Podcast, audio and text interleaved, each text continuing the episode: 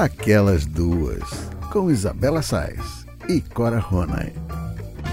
Alô, alô, queridos ouvintes, muito bom dia, boa tarde, boa noite. Começando mais uma edição do Aquelas Duas Podcast, comigo, Isabela Sais, e com minha querida Cora Ronay.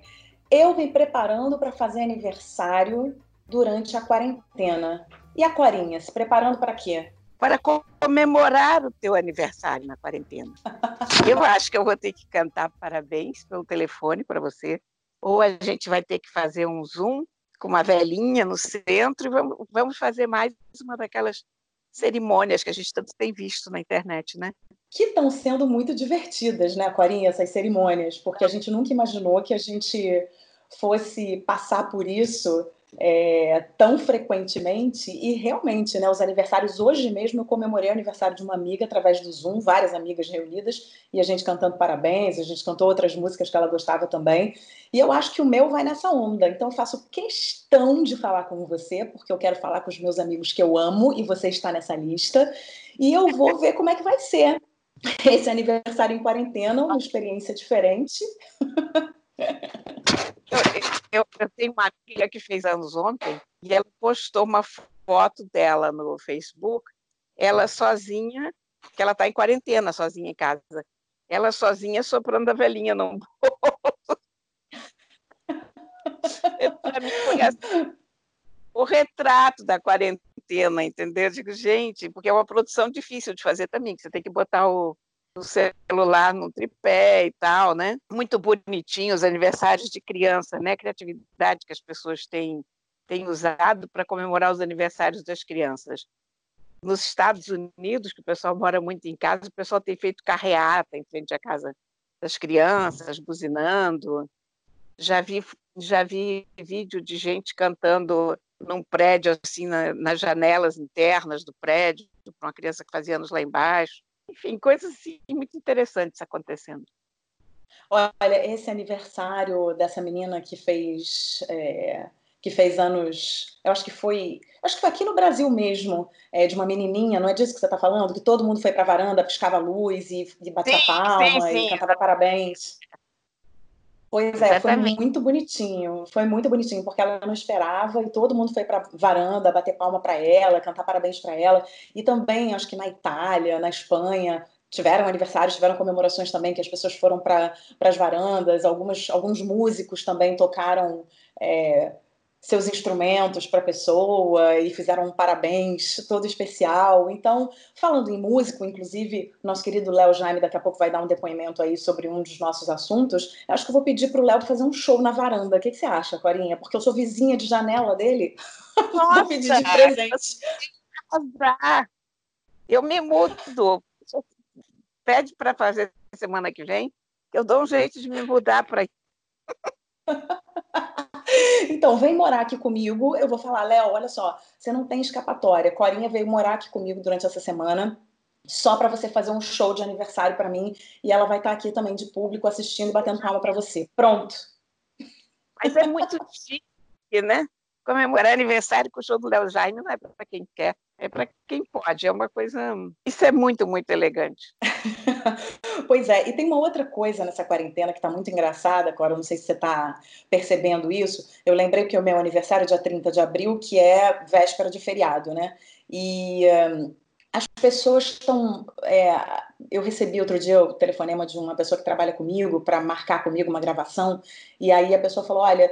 É, a sua gravação vai cair no feriado, então se você quiser mudar o dia, é, não tem problema. Eu falei, Amigo querido, amor da minha vida, feriado na quarentena, veja bem, todo dia é dia na quarentena, então não tô nem me lembrando que tem um feriado na quarentena, então eu posso gravar o dia que você quiser, porque domingo é igual a segunda, feriado é igual a terça-feira, porque eu não tenho nenhum compromisso fora de casa, né? Não tem mais aquela coisa. Aí fiquei pensando nisso, você não tem mais aquela coisa de, ah, tá vindo um feriado, vou me programar, quero fazer uma coisa diferente. Não, estamos em quarentena, qualquer dia é dia, né?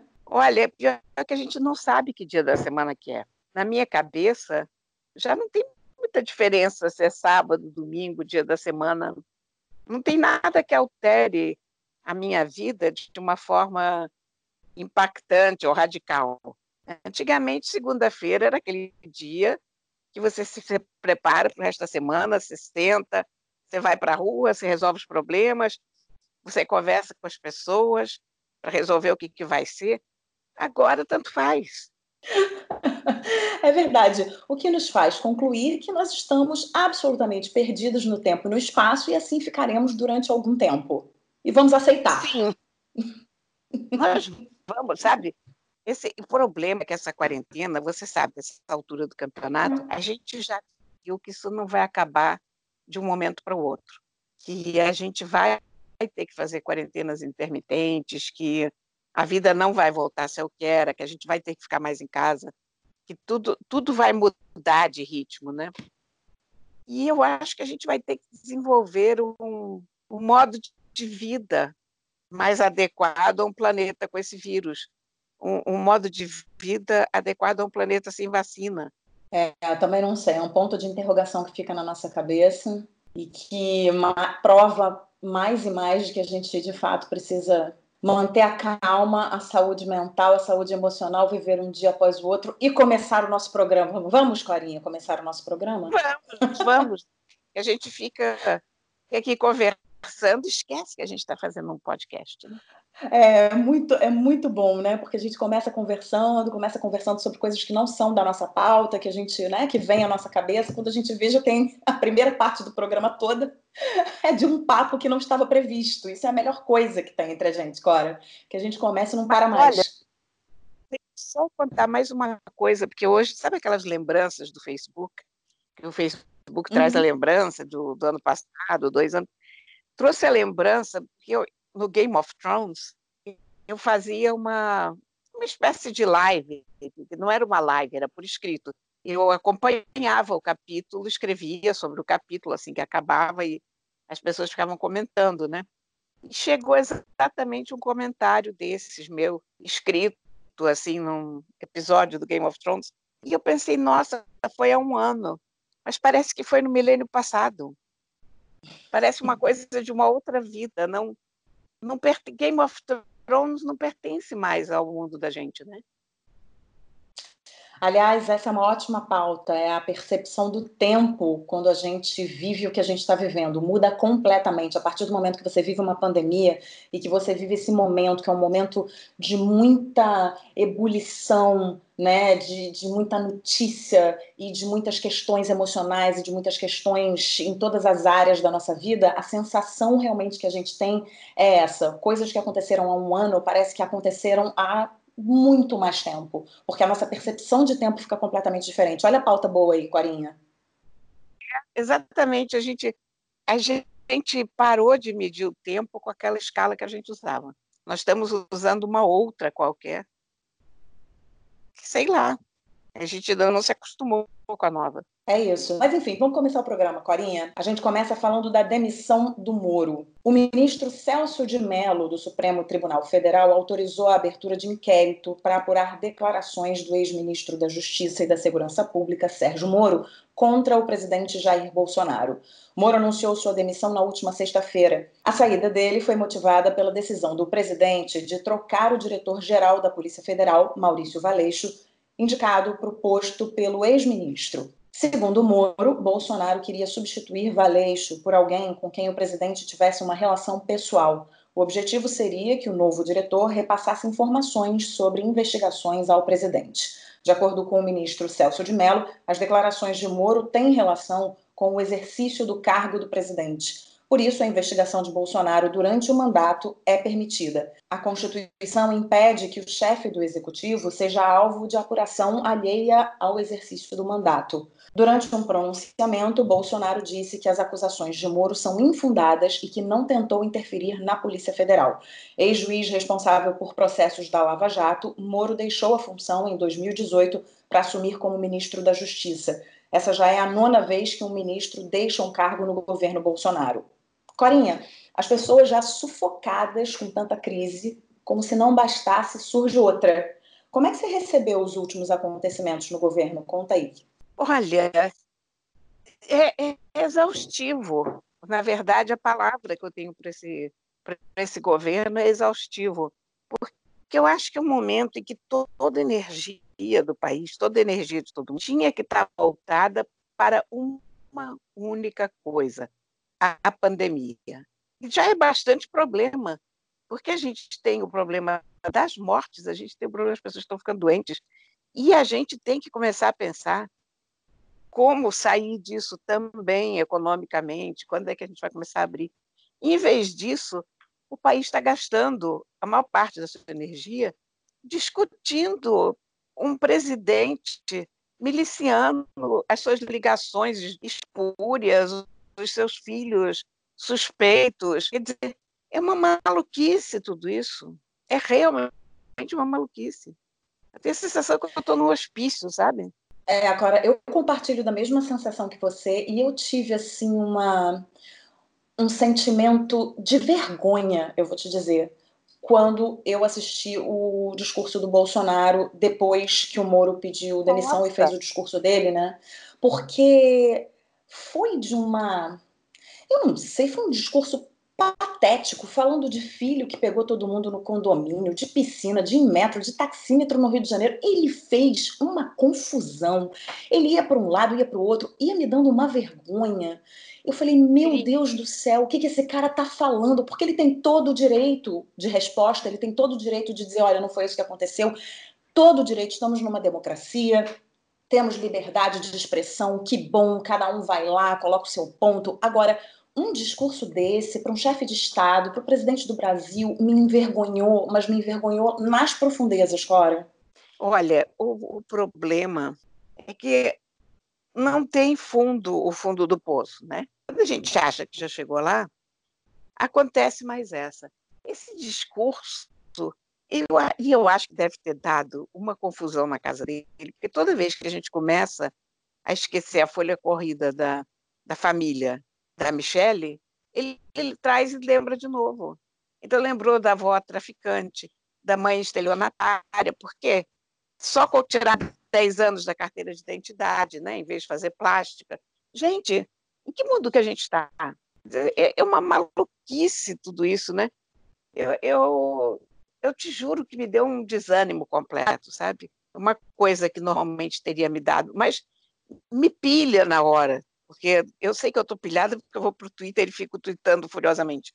Mas depois eu me sinto exausta, eu me sinto vergonha a palavra também, né? Não é possível que a gente esteja com essa pessoa no comando do país. Isso é louco.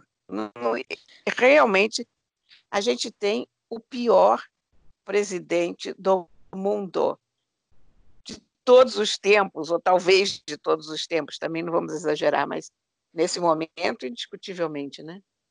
É, o Trump fez um, um não, fez, não, foi nenhum pronunciamento hoje, mas ele estava é, é, falando, assisti uma matéria e uh, ele até disse no final do, do, da fala dele, ele diz que o presidente é, do Brasil é amigo dele, que ele deseja o melhor para o Brasil, mas ele fez críticas né, ao Brasil. Ele falou que o Brasil foi um dos é, dos países que adotaram medidas que foram contrárias ao resto do mundo.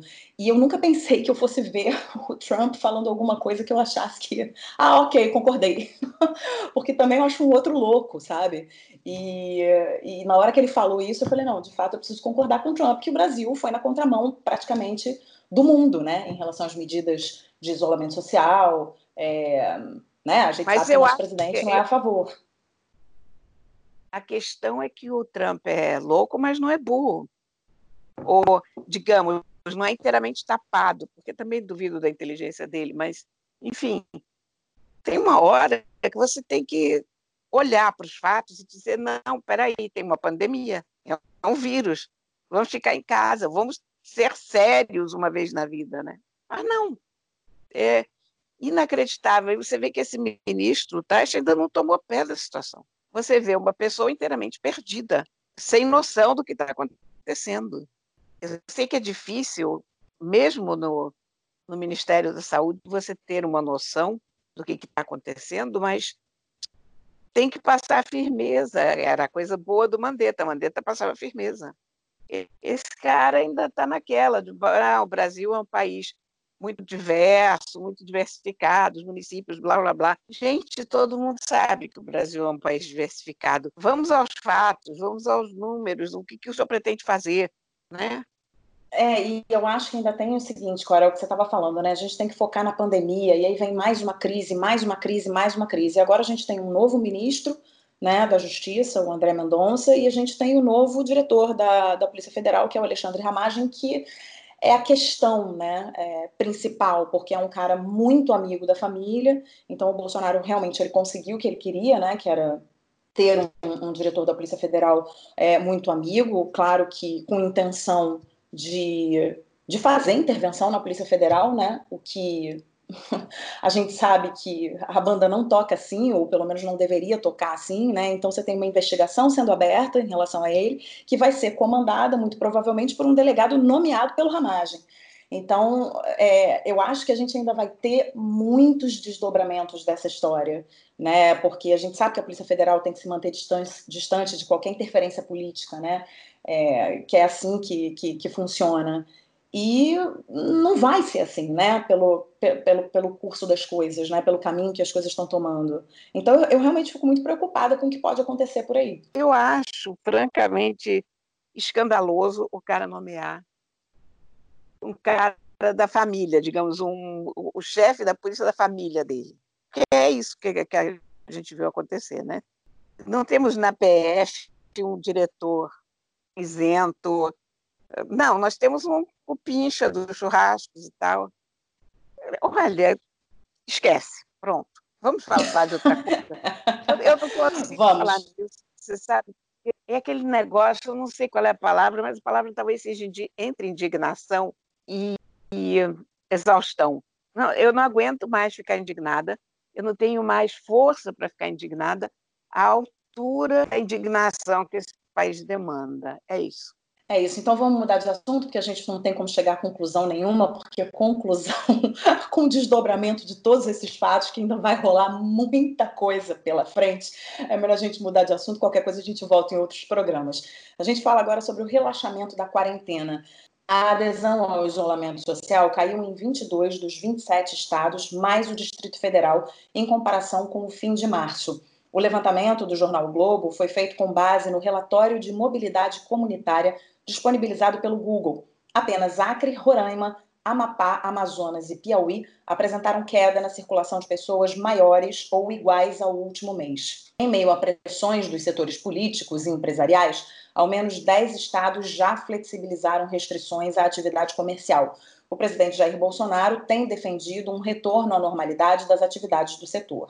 Na semana passada, um shopping em Blumenau, Santa Catarina, registrou aglomeração de pessoas durante a reabertura após quarentena de mais de 30 dias. A Justiça estabeleceu multa de 500 mil reais por dia caso a administração do shopping não siga as normas de distanciamento social estabelecidas pelo governo de Santa Catarina para a reabertura do setor. Algumas dessas medidas são: hotéis podem ativar 50% da capacidade total de hospedagem e restaurantes podem reabrir desde que mantenham os salões fechados. No comércio de rua, clientes não podem experimentar roupas e o número de pessoas nas lojas não pode superar 50% da capacidade do local. Cora, o que a gente tem visto nas últimas semanas são imagens que. É, deixa eu procurar a palavra também. Eu, eu, me chocam. É, eu fiquei pensando, será que chocar é, é, apropriado, não é muito forte? Não, me chocam. Mas você, você sabe o que aconteceu, né? Na semana seguinte, eles tiveram um aumento de 28% nos casos, alguma coisa assim enorme. Claro, né? Eu fico muito impressionada com o que, que eu posso dizer, com, com a cegueira das pessoas, sabe? As pessoas estão vendo isso, tem, mas tem gente que ainda acha que o, que o coronavírus é, é uma farsa, que que é uma invenção dos chineses para dominar o mundo, junto com a CIA, com os Illuminati, os discos voadores, que agora apareceram nos Estados Unidos para valer. Você viu de novo estão na moda vi, de novo? Vi. Então, sei lá, é uma coisa, não sei, as pessoas saem. E, e, não sei se você reparou aquela coisa do, do shopping, a quantidade de idosos que havia lá, né? Sim, sim. É, eu fiquei chocada com a imagem. Eu acho que falta tudo nas pessoas, né? Falta bom senso, falta inteligência, falta. É, porque, sabe, basta olhar para o que está acontecendo. Mas eu acho que aquela não é a pior imagem. Ou por outra, aquela é a imagem mais folclórica que a gente tem, aquela abertura com o sujeito tocando um instrumento de sopro, né, para espalhar bastante as gotículas dele pelo mundo. Mas eu acho que as, as, imagens mais preocupantes mesmo são as imagens do cotidiano. Quando você vê como as pessoas em alguns lugares continuam levando a vida normalmente com barulho. No outro dia, quando foi ontem, eu acho, eu vi um, vídeo gravado a chegada de não sei quantos caminhões frigoríficos à porta de um hospital, acho que foi aqui em Campo Grande, e ele queria mostrar aquilo, olha que coisa grave, né? Mas ao mesmo tempo você ouvia música de fundo no, no que ele gravava, e as pessoas andando normalmente, você via que aquela música estava num barzinho ou qualquer coisa assim. E um movimento absolutamente normal de pessoas à volta. Então, essas são as imagens que me preocupam mais do que eventualmente aquele shopping folclórico, porque é o pessoal que tem até alguma consciência, que está mostrando os caminhões frigoríficos chegando, e apesar disso está na rua. E há uma diferença entre você ir para a rua porque você precisa, digamos, você é um, um profissional de saúde, ou você, você é um jornalista, ou você é um gari, ou você, você é um profissional de uma das profissões essenciais que não podem ficar em casa. E outra coisa é um monte de gente que está na rua porque está na rua, passeando na rua, andando na rua. É isso. Correndo. O que, que, você tem de tão urgente? É, o que, que você tem de tão urgente, por exemplo, para fazer num shopping durante uma quarentena, né? Por que, que você vai se aglomerar dentro de um shopping, né? Você não tem absolutamente nada. E uma outra, uma outra imagem também que me choca, mas aí é um caso, não é um caso de ah, as pessoas não têm noção, não é, mas assim, é, eu fico muito nem me choca, na verdade. Eu fico muito aflita com imagens que eu vi hoje, por exemplo, das pessoas que precisam ir ao banco, tirar o auxílio, né, resgatar o auxílio dos 600 reais. Está uma confusão essa história. É, e as pessoas acabam se aglomerando porque entram no desespero, porque precisam do dinheiro. Então, eu vi entrevistas com mulheres com bebês no colo, é, porque precisam do dinheiro, porque o dinheiro vai ajudar na renda, e as pessoas começam a se aglomerar na porta do, dos bancos, com a confusão, as pessoas esquecem do distanciamento entre uma pessoa e outra, né? Porque a regra é você ter ali dois metros, um metro e meio de distanciamento entre uma pessoa e outra numa fila, mas você acaba esquecendo porque você entra num desespero, porque você precisa do seu dinheiro. Então, isso também tem me deixado muito triste, porque não está organizada essa distribuição né, do, do, do, dinheiro, teve a confusão dos CPFs, então eu fico muito. Eh, eu, eu, me coloco muito no lugar dessas pessoas que estão precisando e que não estão indo para a rua para se aglomerar, não estão indo para a rua porque elas não têm bom senso, elas estão indo para a rua para ficar numa fila porque elas estão desesperadas por um dinheiro, por um auxílio que está demorando a sair. Não, é isso. E aí, na outra ponta, você tem aquela influenciadora fitness que faz festa em casa. É, isso foi inacreditável. Inacreditável. A Pugliese. No, no, catálogo, no catálogo de bizarrias da quarentena, que não, não acaba nunca, pelo visto, a criatura resolveu fazer uma festa em plena quarentena. Reuniu as pessoas, pediu comida, bebida, não sei o quê. Foi massacrada nas redes. É óbvio que foi massacrada nas redes. No dia seguinte apareceu pedindo desculpas mas pediu desculpas porque foi pega, porque encontrou uma reação negativa, porque senão ela, ela não saberia literalmente o que ela fez de errado até agora, né? É, na verdade, essas influenciadoras, elas precisam ter noção de que elas falam para muita gente. Elas não são chamadas de influenciadoras à toa, né? Então, a partir do momento que ela faz isso, ela não está nem entendendo é, esse, esse nome que ela recebe, né? E aí, claro, ela perde patrocinador, ela perde seguidor, porque as poucas pessoas de bom senso estão ali para olhar e dizer, olha, numa boa, né? esse não é o momento de você fazer uma festinha, amiga. Você pode fazer uma festinha em qualquer outro momento da sua vida, mas esse não é o momento de você fazer isso. Uma pessoa que tem 4 milhões de seguidores no Instagram e uma pessoa que influencia várias outras e muita gente jovem, né? Olha, Corinha, eu tô achando que a gente precisa mudar de assunto, porque os nossos ouvintes merecem assuntos mais leves nesse programa. vamos? Vamos mudar de assunto. Muito bem, a gente fala sobre o crescimento do número de lives durante esse período de reclusão. As famosas lives têm sido uma forma de diversão na quarentena. Vários artistas transmitem shows intimistas em casa para entreter e se conectar com o público. Nós conversamos com a nossa querida Zélia Duncan, que foi uma das primeiras artistas a fazer lives durante o período de isolamento social. Ela contou um pouquinho sobre esse processo. Vamos ouvir. Alô, gente. É prazer falar com vocês. Um beijo, Isabela. Beijo, querida Cora. Saudade de esbarrar com você por aí. Eu, sem querer, fui uma das primeiras pessoas a fazer uma live, porque eu recebi o aviso de que o decreto, né, de que o governador tinha fechado o Rio dentro do Teatro Rival. Eu tinha acabado de passar o som uma hora e meia, casa lotada, dois dias. Eu não voltava ao Rival há muitos anos. Rival é um lugar importante para mim, para muitos artistas.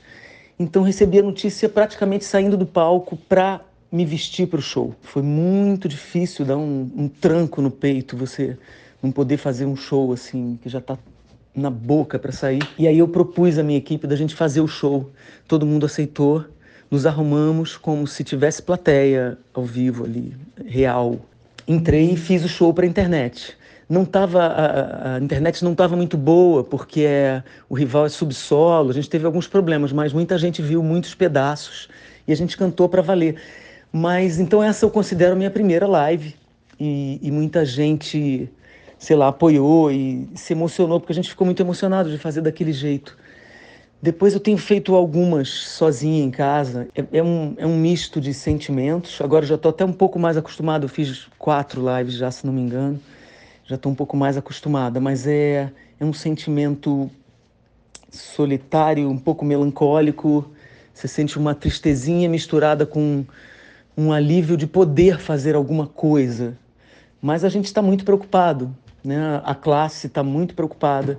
Eu posso ainda me dar o luxo de dar um tempo em casa, não pode, obviamente, ser, ser eterno isso.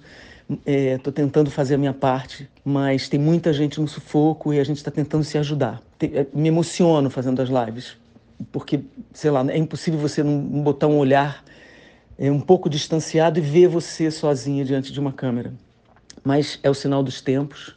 Eu espero que a gente encontre algum formato. Mas estamos já, né, o SESC está com a gente, é, a Prefeitura de Niterói está ajudando os artistas, fazendo lives com artistas locais e dando alguma ajuda.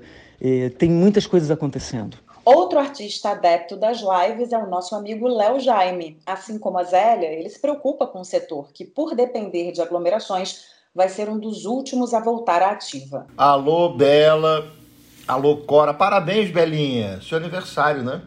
Eu acho que quando estiver indo ao ar esse aquelas duas podcasts, você já terá completado 21 aninhos, não é? Corinha, que bom falar contigo, embora seja como tudo tem que ser agora à distância, né? Eu que tenho como profissão aglomerar pessoas, fico um pouco apreensivo para saber como é que vai ser daqui para frente, é, para fazer essas reuniões e juntar o povo para cantar e dançar suado, um abraçando o outro, se contaminando de amor, porque a princípio a gente tem um certo temor, até porque é, as coisas vão voltar gradualmente a funcionar, mas eu imagino que o lazer, o entretenimento, a festa, vamos dizer assim, né?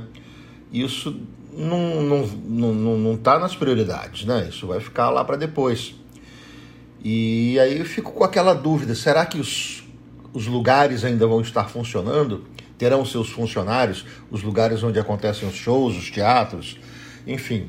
Sobre apresentar em casa, eu tenho feito, fiz uma por dia, que foi uma iniciativa no primeiro dia de, de isolamento. Eu fiz uma. Eu tive a iniciativa de gravar uma música por dia e falei, vou fazer isso durante essa quarentena e tal. Quando chegou perto de 40, eu achei que já tinha esgotado um pouco o repertório e também, é, enfim, já tinha cumprido a, a missão que eu queria, que era colaborar de uma forma muito modesta, evidentemente, com quem está em casa, com quem me acompanha pelo Instagram e tal. E a recepção foi maravilhosa. Eu confesso que eu fiquei um pouco apreensivo, porque um dia eu fui ensinei uma receita como fazer um, um espaguete com limão siciliana e teve quatro vezes mais visualizações do que a minha música mais visualizada. Então eu fiquei achando que talvez a surpresa da intimidade, né? Você vê a vida na intimidade de alguém que você admira fazendo uma coisa, vendo ele fazer outra coisa, sei lá, cozinhando, a coisa doméstica. Isso é um outro elemento que eu acho que pode ser um apelo também, né? É, você assiste lá a Ivete Sangalo cantando de pijama e vê o filho dela interagindo, o marido e tal, e você se sente mais é, parte da vida dela ou participando da intimidade dela. É um outro elemento diferente daquele que você já conhece, que é ver o artista no palco com seu equipamento, sua banda, etc., daquela forma profissional. Então eu acho que há, em princípio, uma, uma recepção muito positiva para esse tipo de coisa. Eu acho que adiante, imagino que as empresas que queiram fazer apresentações no final do ano, né, é, convenções, elas possam é, contratar um mestre de cerimônias, palestrantes, etc., e uma banda, inclusive, para se apresentar num estúdio e transmitir isso para as suas filiais no Brasil inteiro, sei lá, é, ou para a casa das pessoas ou para os escritórios, para que as pessoas participem ali sem ter que viajar, sem ter que, enfim, sem ter essa produção toda que engloba fazer uma convenção. Talvez seja um recurso esse de, de o online, um recurso que venha para ficar como mais uma opção, mas evidentemente não substitui o encontro, a aglomeração, a festa, a celebração que eu acho a festa, né? A festa. A gente quer festa. Aniversariante do dia. Desculpa, gente, aniversariante também quer festa, não é, Bela? Eu quero festa, Léo Jaime. Eu quero festa, Corinha. Eu quero festa, Zélia Duncan. E agora, o que, que, eu faço? Vou ter que fazer festa na quarentena. Por isso que eu falei no início do programa que eu vou chamar você, Léo Jaime, para fazer um show na varanda, já que a gente é vizinho de janela. E eu não aceito não como resposta. E Corinha já sabe que vem para cá, já tá tudo certo. A gente já armou tudo, né, Cora? Já, já. Eu vou com os, com os gatos todos. Se duvidar, leva os peixes. Olha, vai ser o máximo essa festa. Vai ter cachorro, gato, peixe, criança, o Léo fazendo show na varanda. Pronto, já tá tudo certo. Olha, vai ser um aniversário inesquecível. Eu vou contar para os meus netos. Olha que, que falta que faz uma festa, né? Que, que falta enorme faz isso a gente, meu Deus. É, eu acho que, bom, antes da gente começar aqui a, a, a, falar, eu queria agradecer imensamente, a gente queria agradecer imensamente ao Leozito, ao nosso querido Léo Jaime, é, a Alia Duncan, que também é uma querida e super se prontificou a falar aqui para o pro programa. A gente ainda vai ouvir mais depoimentos é, dos dois, mas eu já queria agradecer a Zélia pelas palavras tão sinceras e sensíveis, né? O Léo sempre tão certeiro nos comentários é, aos parabéns que eu recebi, enfim. E é o que você está falando, Cora, é, faz falta, né? É o que ele falou e o que você está tá falando também. Faz falta a festa, faz falta a aglomeração, faz falta o abraço não adianta falar que ah, agora o futuro do mundo vai ser assim, cada um em suas casas, a gente vai fazer muito mais coisas online. Tudo bem, a gente pode até fazer muito mais coisas online, é, os artistas vão se reinventar. Eu acho que os artistas têm aí um poder de resiliência gigantesco, vão ter que ter, né? Se não tem, vão ter que ter um poder de, de resiliência gigantesco, que não é o caso do Léo e nem da, da da Zélia, eles já têm esse poder de resiliência, já estão se reinventando, mas vão ter que se reinventar cada vez mais para fazer lives, para fazer shows com empresas, como o próprio Léo disse no final do depoimento dele, de de repente né, as empresas contratarem esses músicos para fazerem shows dentro de estúdios, para serem transmitidos nas suas festas de final de ano. Enfim, outras formas de se monetizar né, o trabalho do,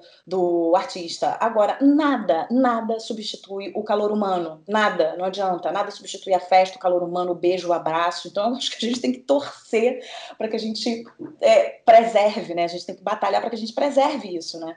Mas muito, nossa, eu. E, e eu me preocupo muito com o pessoal que vive de arte, porque realmente vai ser a última coisa. Talvez esporte, mas, enfim, eu acho que mais arte do que esporte, porque esporte ainda tem muito interesse econômico por trás, tem grandes corporações, enfim, é um negócio muito milionário. Agora, o que vai demorar para ter um show ao vivo, hein, para a gente ver? Você já pensou? Eu não gosto nem de pensar nisso, porque é tão importante na minha vida é, todas as atividades culturais sejam elas quais forem, enfim, ser um show, um cinema, um teatro, não só as atividades culturais, mas as atividades de, da gente socializar com os amigos, com a família, da gente ir para um restaurante bater papo, para a gente ir para um bar. Hoje mesmo eu passei num bar, passei perto de um bar, eu fui dar uma voltinha com meu filho aqui, bem pertinho da minha casa, passei perto de um bar que faz parte do bairro, é a cara do bairro, e o bar tá sem nenhuma mesa. Aquilo me deu uma sensação eu fico emocionada de falar, porque me deu uma sensação, falei, meu Deus, meu bairro, o restaurante que faz parte do meu bairro há tantos anos, eles tiveram que tirar todas as mesas e todas as cadeiras. Então, é, isso dá um, uma sensação muito, muito triste, dá uma tristeza muito grande no, no coração, né? Então a gente fica torcendo para que isso volte a acontecer, é, o mais rápido possível, claro que dentro do que a gente pode realizar, que a gente realmente pode fazer. Agora a gente não pode fazer, a gente vai ter que lidar com esse sentimento de tristeza. E falando em sentimento de tristeza, a Zélia falou uma coisa muito interessante que foi a maneira como ela se sente, né, fazendo essas lives, porque ela diz que é, ela tem um, um, um misto de solidão com melancolia, mas ao mesmo tempo um alívio de fazer algo para o público dela, que é a mesma coisa que o Léo sente, né? Que é um, é um alívio de estar tá, de estar tá podendo preencher esse tempo das pessoas, porque todo mundo sabe que é um momento complicado, é um momento de tristeza, é um momento de sofrimento. Então, é, os artistas têm isso, né? Eles têm essa capacidade, eles têm essa oportunidade. E eu acho que não só os dois, mas muitos artistas estão é, usando dessa, né, dessa oportunidade, fazendo é, com que isso aconteça de alguma maneira. O Léo mesmo deu o exemplo da live da Ivete, que foi uma live super despretensiosa, ali ela de pijama, com o filho participando, o marido participando, como aproxima também né, do, do público, né, como a questão das receitas que ele fez aproximaram ele do público dele também, fazendo uma coisa diferente, mostrando um pouco da intimidade. Acho que isso que as pessoas querem, sentir um pouco que tem amigos através do computador. Mas você sabe que engraçado quando a, a Zélia falou disso de ficar sozinha diante da câmera, eu pensei, me pegou muito isso, porque eu pensei, eu venho pensando nisso, porque o artista se alimenta de aplausos, na verdade. Você, você faz alguma coisa porque você quer ver como aquilo repercutiu com as pessoas. Né? O, o convívio entre, aliás, entre todo mundo, entre o escritor e o público, o jornalista, os leitores, enfim, todos nós vivemos das reações das pessoas que nos acompanham, que nos ouvem, que nos leem, que, que veem os nossos filmes, enfim. É como você lançar garrafas ao mar. Você não está tá tendo o retorno imediato com que você está acostumado. Eu não sei se nós vamos em algum momento se acostumar com isso, como é que vai ser isso. Se acostumar não, né? Se nós vamos nos acostumar com isso, eu tenho que ficar me corrigindo agora, só. tá bom, tá bom, Corinha. Olha, a popularização já, já, dessa. atacada pela, pela pandemia, né? Hoje eu estou atacada. Por...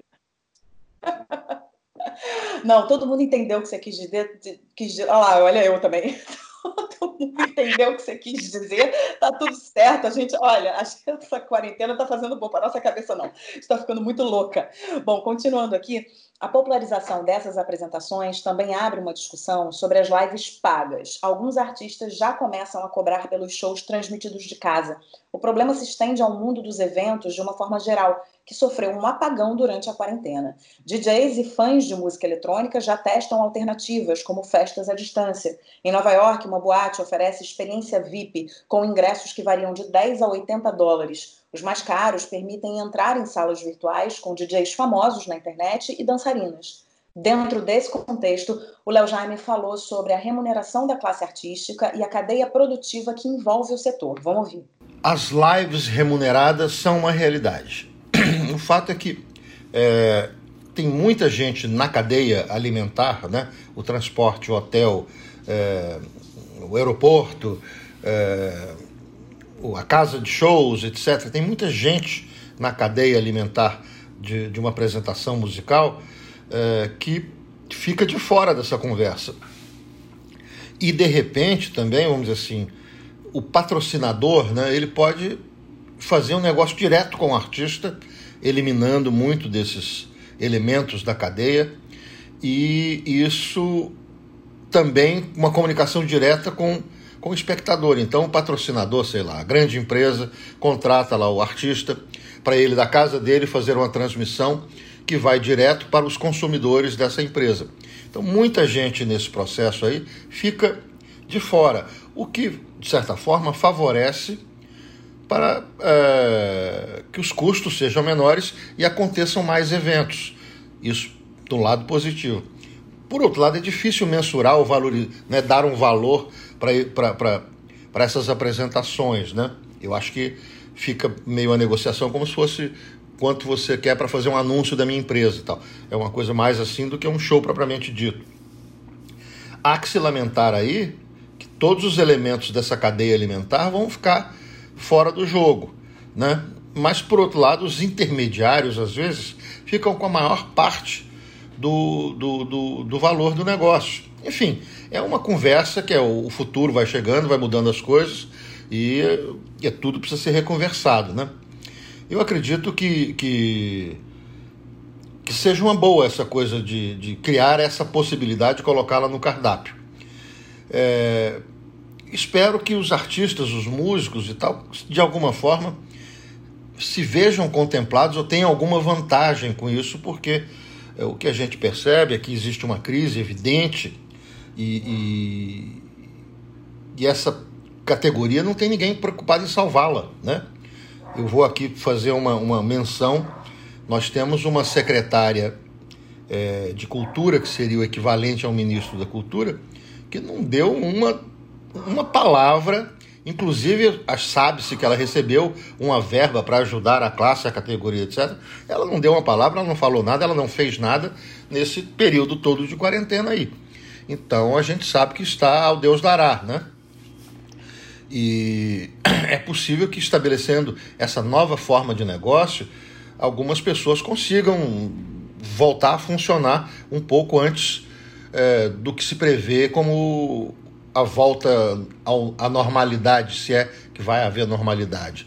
A crítica do Léo ao trabalho da secretária de Cultura, Regina Duarte, também foi compartilhada por Zélia Duncan. Que vergonha a secretária de Cultura. Que vergonha ela não nos surpreender em nada ela não nem por um segundo olhar para a própria profissão com responsabilidade, já que ela resolveu aceitar um cargo. É, sinto muita vergonha de, de Regina Duarte não estender a mão para tantos colegas que precisam de um sinal dela, não liberar um fundo, não, fazer alguma coisa efetiva e não salvar pelo menos uma parte da biografia dela. É muito triste o que a gente está vivendo, né? É muito triste o que a gente está vivendo, Zélia. É muito triste, Léo, é muito triste, Cora, porque a gente imaginar que a gente tem uma atriz na Secretaria de Cultura, uma, uma pessoa que é como eles, né? É artista, né? Então, o mínimo que a gente espera é que elas coloquem no lugar desses artistas e olhem e falem, não, não posso deixar os meus colegas assim, né? Um exercício de empatia é o mínimo que a gente espera. E a gente não ouve falar da Regina Duarte, gente. A falta de empatia é a marca registrada desse governo, né? E aliás, eu acho que nós não nós vamos não ouvir falar em Regina Duarte por mais um tempo, porque o Bolsonaro já está fritando a Regina Duarte também. Já agora é uma pressão para que ela deixe o cargo, porque ele já falou na, na porta do palácio que ele preferia que ela estivesse lá em Brasília e tal, e ela está tra trabalhando via internet. Está trabalhando, não sei, né? Mas ainda não vi o sinal do trabalho dela, acho totalmente bizarro tudo isso, toda essa, essa reviravolta na carreira dela. Você vê, né? A pessoa é doida. A pessoa pega uma secretaria e. Para quê? Para nada se você, se você for pensar bem, quando você se propõe a pegar uma secretaria, a servir de interlocutor, é nesse momento de, de necessidade, de, de catástrofe, que você tem que ir para frente. Eu lamento muito, você tem 73 anos, é grupo de risco, ok. Você se cuida, você usa uma máscara, mas você, no ministério, você é imprescindível. Não dá para ficar fazendo distanciamento social na hora que está todo mundo morrendo. Claro, ela está representando, né? Teoricamente, é. ela está representando essas pessoas. Ela é uma trabalhadora essencial, mas ela não se deu conta disso, então ela acha que ela pode eu sei lá do que, ela se deu conta, sinceramente, mas o, o, o que o Léo falou, por exemplo, do, do que você tem de gente na rabeira do show, né? Quando você tem um show, você tem a pessoa na iluminação, você está vendo o artista. Mas olha, a quantidade de gente que trabalhou para o cara ir lá é enorme e toda essa cadeia alimentar está sem condições. O iluminador, o cara do som, o, o cara do transporte, aquele, aquele cara que carrega os cabos, que carrega as caixas, põe, monta aquilo tudo lá, o cara que faz o cenário. Gente, é muita gente. Muita gente. Por isso, por isso é, é muito importante a gente também frisar é, a fala dele, quando ele diz, tá, é, negócios podem ser feitos de patrocinador para artista diretamente, mas quando você faz esse negócio, você deixa toda uma cadeia de lado. E essa cadeia precisa ser pensada. Esses profissionais precisam ser pensados. Né? É, então a gente não pode esquecer disso, né? Porque assim, tem um lado positivo? Tem, porque o artista não, não, não fica sem trabalhar, mas também, por outro lado, você tem um monte de gente que fica solta e que precisa alimentar uma família, que precisa. Olha, eu tenho amigos muito próximos que estão nessa situação. Amigos que precisam, amigos que trabalham com, com cultura, que precisam alimentar a família de dois, três filhos e que estão numa cadeia que não está sendo alimentada, sabe? Então, isso é muito grave. E aí, é, voltando né, para Secretaria de Cultura, voltando para Regina Duarte, e aí, na hora que você acha que você tem. Quer dizer, a gente nunca achou, né? Mas algumas pessoas acharam que teriam uma porta-voz, teriam uma representante, né, para dizer, olha, vamos fazer isso, vamos fazer aquilo, vamos liberar isso, vamos liberar aquilo, vamos ajudar os nossos artistas, vamos ajudar a cultura. A gente não ouve absolutamente nada, a gente não tem uma palavra, né? E a gente tem uma pessoa que tá, ah, tá, eu tô trabalhando na internet, tô... é aquilo que você falou, cara, amiga, é o seguinte, você tem um serviço, você presta um serviço aí que é essencial, bota uma máscara e vai trabalhar, dá as caras, porque tem muita gente dependendo também do que você fala e do que você faz, das suas ações, sabe? Então é, é, é, é, desesperador, cara, é vergonhosa essa situação. Sim, porque o ministério, a secretaria, o que nome se dê para aquela porcaria, está lá para isso, né? para tomar providências. Você tocar o barco quando as águas estão plácidas é muito simples. Você vê, na verdade, quanto valem as pessoas num momento desses de desespero, de necessidade. Aí a criatura fica lá isolada. Mas fala sério, né? Ai, Corinha, fala sério. Bom, vamos mudar de assunto. A gente agradece novamente os nossos queridos. A gente o, muda o que, de... que, que foi? não tem jeito, né, cara? A gente, a gente vai, a gente quer mudar de assunto, a gente volta, mas não tem como, Cora. Não tem como. Tem certas coisas que a gente não, tem, não pode evitar. E o nosso ouvinte entende isso, compreende isso. A gente tem que falar, né? Porque assim como a gente está falando aqui de pessoas que representam outras, né? Eu acho que a gente também, como jornalista, a gente representa e a gente dá voz a muitos dos nossos ouvintes que entram nas nossas redes sociais e falam: ai, que bom que vocês falaram sobre aquele assunto, tem que falar mesmo, tem que chamar atenção para isso, tem que chamar atenção para aquilo. Então é isso. A gente está fazendo o que a Regina Duarte não tá. Meu Deus do céu, né? Mas, não é? Mas olha, a gente tinha que fazer alguma coisa, né? Não sei o que fazer, eu fico desesperada, eu fico olhando e digo, o que a gente pode fazer? A gente tem se perguntado muito isso, né, ultimamente.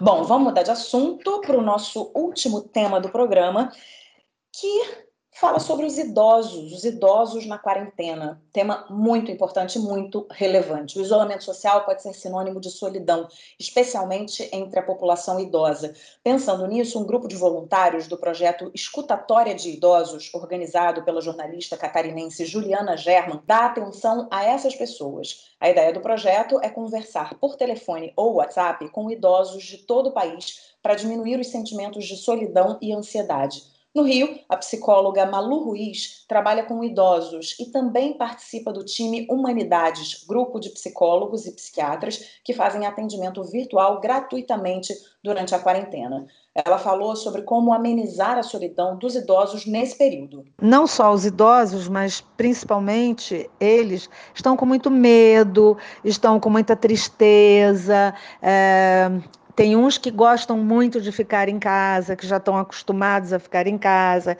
Está sendo mais difícil para aqueles que saíam, que passeavam, que tomavam sol. mas é, o que, que a gente precisa é tentar fazer com que esses idosos fiquem mais fortes. De que maneira? É, a gente sugere técnicas de respiração, é, eu passo para eles, aqueles que conseguem é, lidar com internet, com WhatsApp, senão eu procuro passar para algum filho, algum genro, alguém que está é, junto com eles, técnicas de respiração, técnicas de relaxamento, aqueles que podem fazer algum pilates, algum movimento, porque o exercício ajuda muito, muito é, o idoso. É, você não fica parado, né? É, a gente tenta desenvolver a esperança, é, tenta falar com eles. É muito em função do que, que eles estão sentindo, né?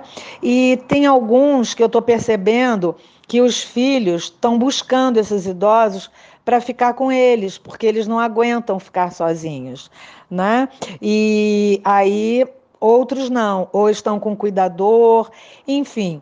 É, tudo vai depender do idoso. Mas o que eu procuro é, fazer dentro da minha experiência é sempre tentar trabalhar a alegria, trazer esses idosos para alegria, para não ficar vivendo no passado, é, viver o hoje. O que, que eu posso fazer hoje? O que, que tem de bom hoje? O que, que aconteceu de legal, de bom para mim nesse dia?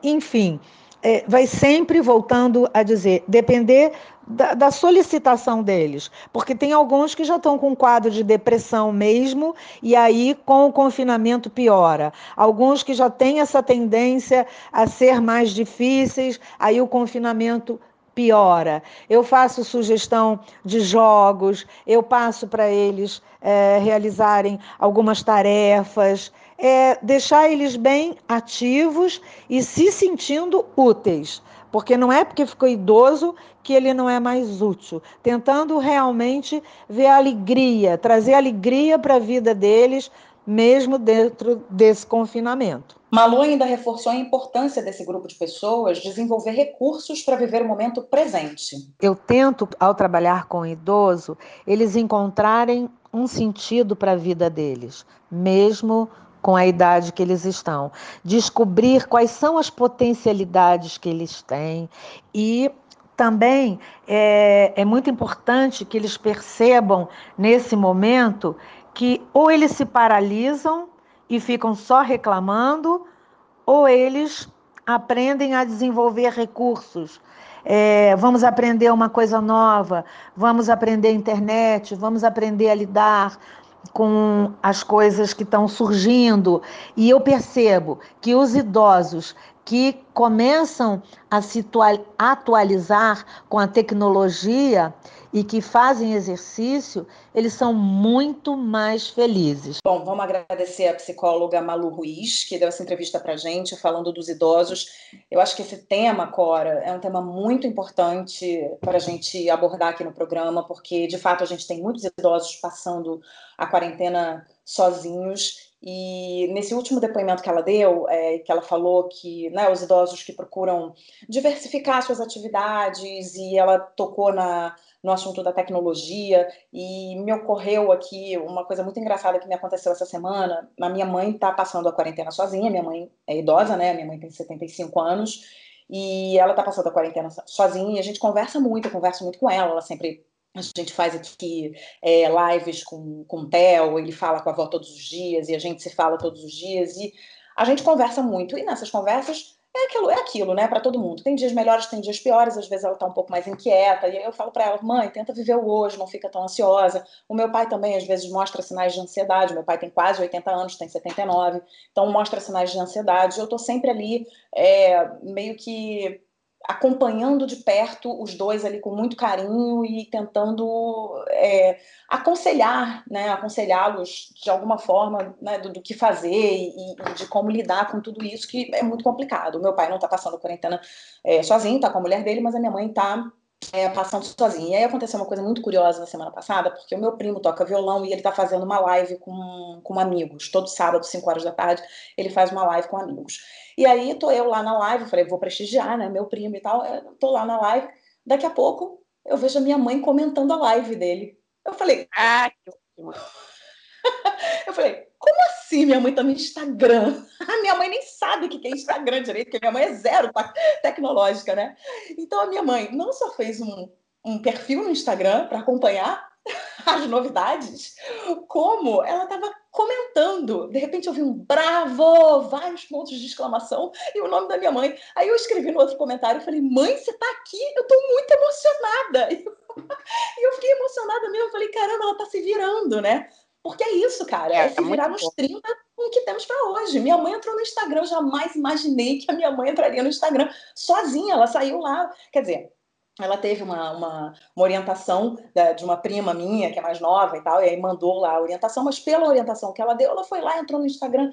Então, é isso, né? É, é, a gente ter vontade também de, né, o idoso principalmente, ter vontade ali de transformar esse momento, que é um momento difícil, porque os idosos já são grupo de risco, né? Então, eles de fato não podem botar o pé fora, né? A minha mãe, inclusive, tem uma questão pulmonar, então ela não pode mesmo botar, botar o pé para fora da rua é, para fora de casa e está se virando, né? Então isso é muito importante, a gente dá é, apoio a esses idosos que precisam, né, Cora? Olha, e, e vou te dizer que não é só os idosos, não. Eu acho que muita coisa do que ela falou se aplica a qualquer pessoa.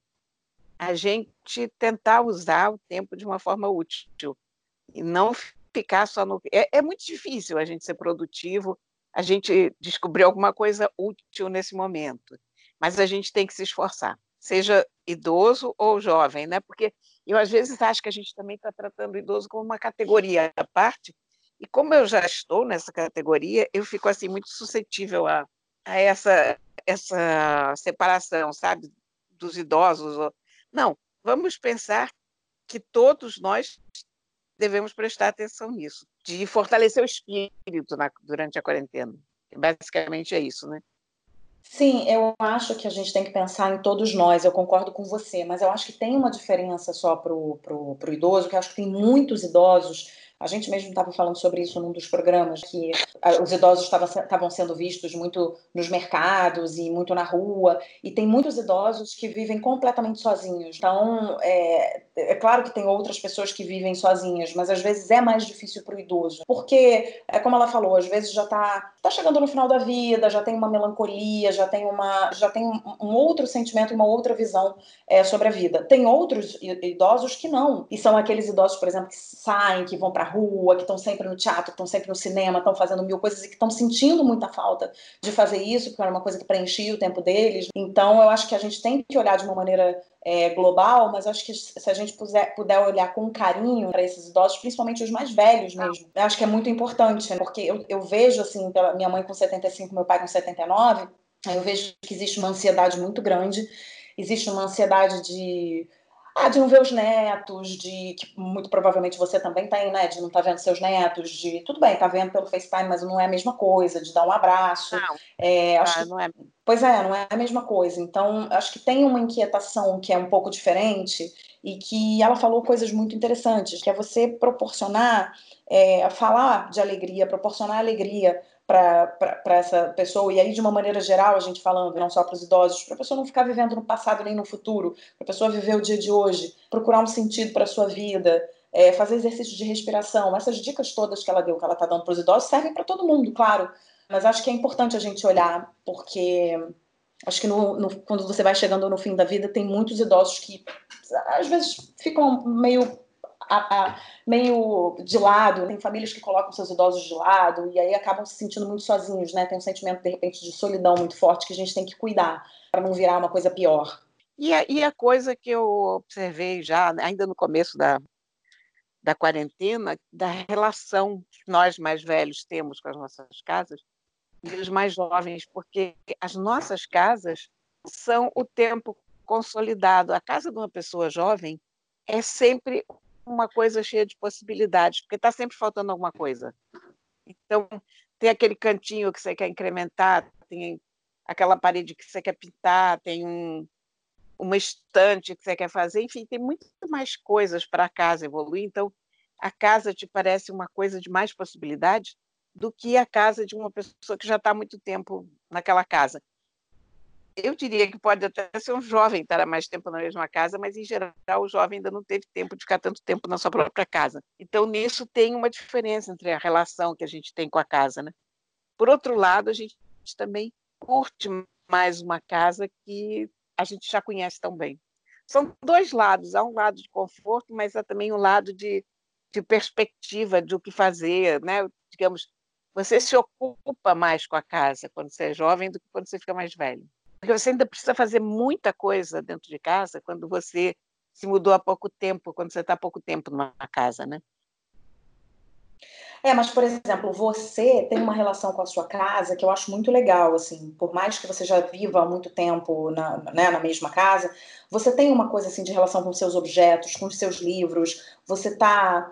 Você é uma pessoa, inclusive, que mostra, né? Por exemplo, eu vou, agora eu não tô indo, mas eu vou à sua casa uma vez por semana pra gente gravar o podcast. E você sempre me mostra um objeto ou outro, você me mostra a vaca que o gato quebrou, e o livro tal, e isso que você tem que mudar de lugar que você gostaria de fazer. Então, é, é, tem uma dinâmica para você. A sua casa tem uma dinâmica para você. Tenha, mas eu, mas eu sei que eu sou bastante exceção, sabe?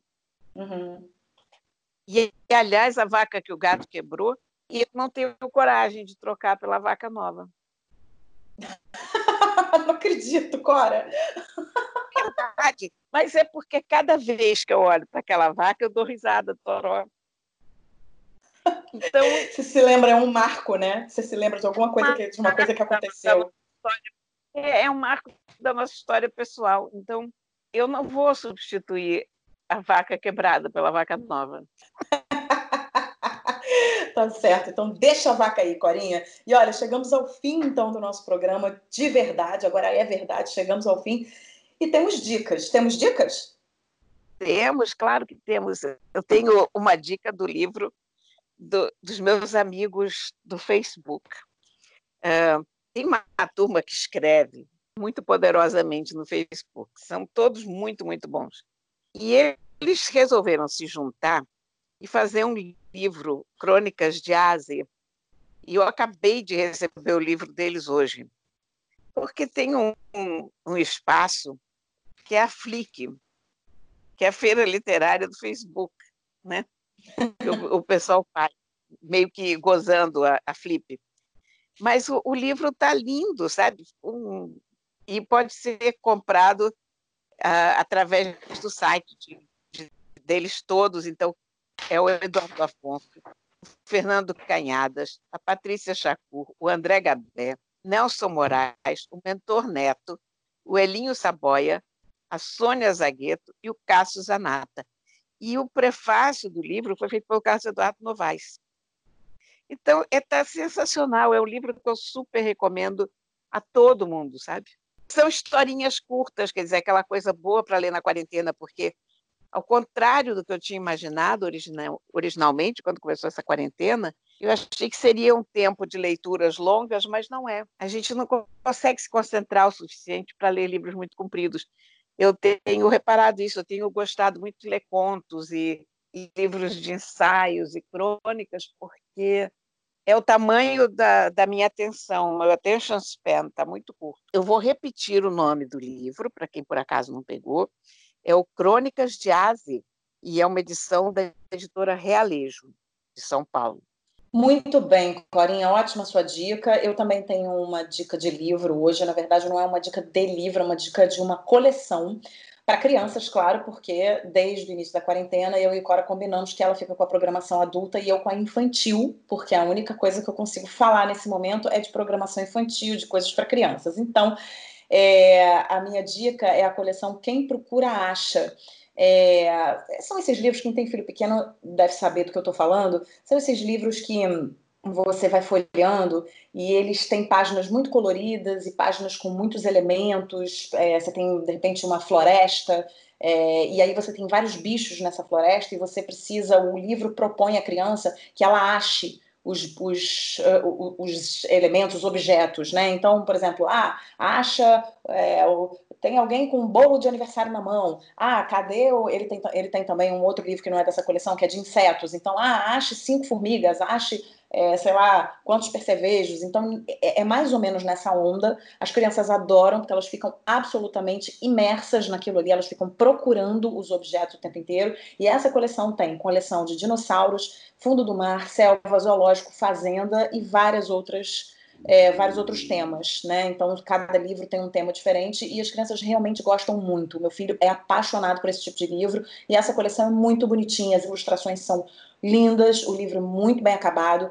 É super bacana. Então, coleção Quem Procura Acha, da editora Usborne. Peça de uma livraria perto da sua casa para ajudar o pequeno empresário, para ajudar os donos das pequenas livrarias, enfim, do seu bairro. Se no seu bairro tiver uma livraria, liga para lá, pergunta se tem e encomenda, pede para entregar na sua casa. Você não precisa sair de casa para comprar essa coleção. Então é isso, Corinha. Acabou, infelizmente, o nosso papo, que é sempre maravilhoso. Ah, e antes da gente terminar, deixa eu lembrar os nossos ouvintes de seguirem a gente lá no arroba aquelas duas podcast, falar com a gente também através do nosso e-mail, aquelas duas podcast, gmail.com. Não esquecer de seguir a nossa playlist lá no um, Spotify. E eu também quero deixar uma dica aqui. É, essa semana eu dei uma entrevista curtinha para um podcast que acabou de sair do forno, que se chama Ouviu. É um podcast muito legal, acho que só tem três episódios até agora, que os meninos acabaram de, de começar é, do meu amigo André Paixão, é, do André de Sandes e do Fernando Ticon. É, os meninos são muito bacanas e eles falam exatamente sobre o universo dos podcasts. Então, eles dão dicas para quem está afim de se aventurar na podosfera, falam desse universo do áudio, né, de trabalhar com áudio, é, falam um pouco dos bastidores de produção. Então, é muito legal, principalmente para quem quer se inteirar ou para quem está afim de fazer um podcast, quem quer se inteirar desses assuntos.